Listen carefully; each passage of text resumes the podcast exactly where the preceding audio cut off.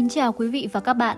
Các bạn đang lắng nghe bản tin trong nước và quốc tế ngày 10 tháng 1 năm 2023 được cập nhật và biên tập bởi Gối tin tức.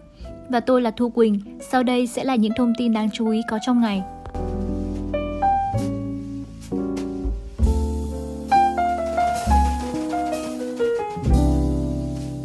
Bộ Giáo dục hướng dẫn đổi môn học lựa chọn. Bộ Y tế kiểm tra kiểm dịch y tế tại Lạng Sơn, chuẩn bị thông quan với Trung Quốc. Trung Quốc dừng cấp thị thực ngắn hạn cho người Hàn Quốc.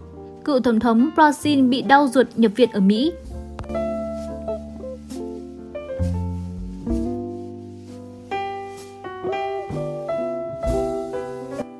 Vâng thưa các bạn thính giả thân mến, sau đây sẽ là những thông tin chi tiết.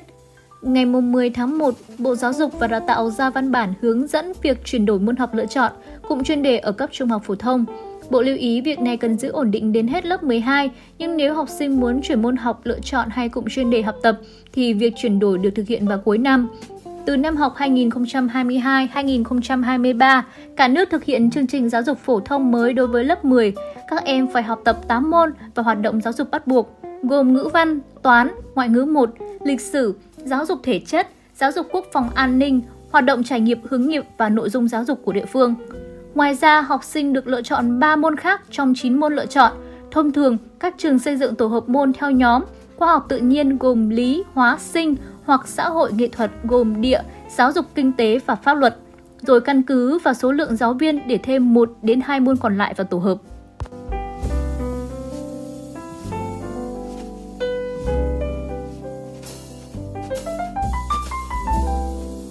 Bộ Y tế cho biết đoàn kiểm tra của Bộ đã đến làm việc với tỉnh Lạng Sơn và đến các cửa khẩu chính ngày 9 tháng 1, kiểm tra công tác kiểm dịch y tế, phòng dịch COVID-19 trong những ngày đầu thông quan biên giới sau 3 năm Trung Quốc đóng cửa.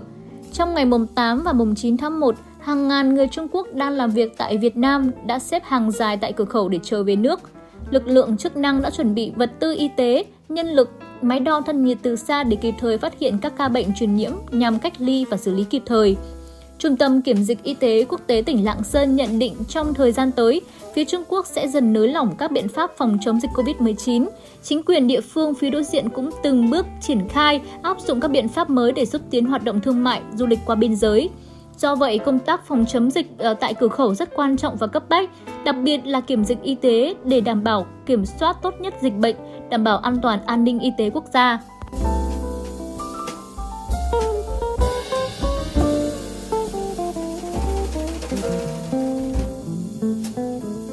Vâng thưa quý vị và các bạn, từ sáng ngày 10 tháng 1, Trung tâm đăng kiểm xe cơ giới 2903S đường Lê Quang Đạo, Mỹ Đình, quận Nam Từ Liêm, Hà Nội bị cảnh sát dựng rào chắn phong tỏa.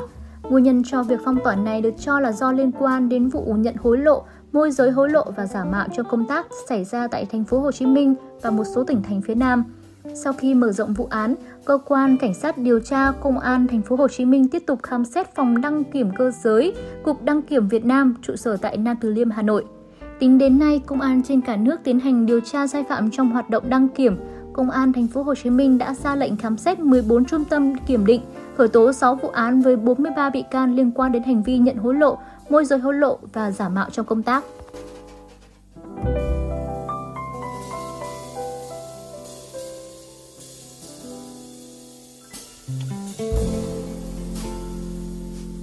Hoa hậu Nguyễn Thị Ngọc Châu là đại diện Việt Nam tham dự cuộc thi Miss Universe lần thứ 71 được tổ chức tại Mỹ. Suốt một tuần qua, Ngọc Châu luôn thể hiện hình ảnh giàu năng lượng.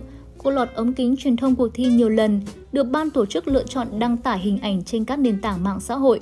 Người đẹp chia sẻ không khí luyện tập thoải mái, nghiêm túc và cô cũng đã làm quen được với nhiều bạn mới. Trước đó, Ngọc Châu đã gây được ấn tượng mạnh mẽ trong quá trình tập luyện với phần thi trình diễn áo choàng là trang phục kết hợp với phần thi áo tắm. Bán kết Miss Universe 2022 sẽ được diễn ra vào ngày 11 tháng 1 năm 2023 và chung kết vào ngày 14 tháng 1 năm 2023 tại New Orleans, Mỹ. Hãy cùng đón xem và ủng hộ đại diện Việt Nam nhé!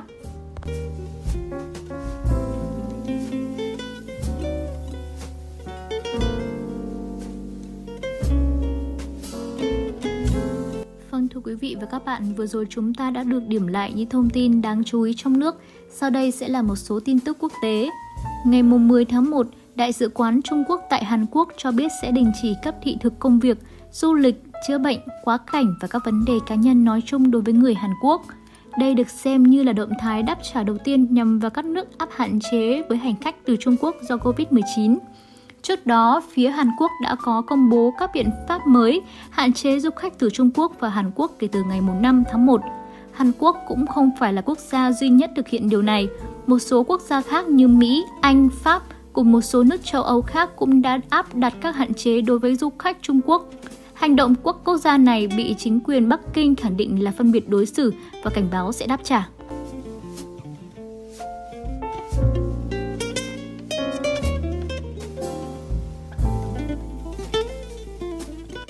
10 tháng 1, ông Bolsonaro được đưa tin đã nhập viện ở thành phố Orlando thuộc bang Florida của Mỹ. Nguyên nhân được xác nhận đó là do những cơn đau ruột liên quan đến vết đâm dao mà ông đã chịu trong chiến dịch tranh cử năm 2018. Tuy nhiên, tình trạng sức khỏe của cựu tổng thống được đánh giá là không quá nghiêm trọng và sẽ sớm được xuất viện mà không cần phải thực hiện hậu phẫu. Thông tin này được truyền thông ghi nhận một ngày sau khi nhiều người ủng hộ ông xông vào quốc hội tại thủ đô Brasilia.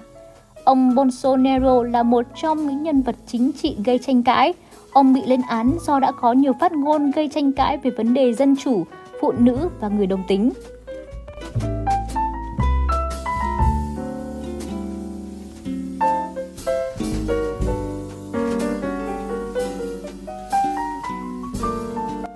Thính giả thân mến, nội dung bản tin trong nước và quốc tế ngày 10 tháng 1 năm 2023 của Gối tin tức đến đây là kết thúc.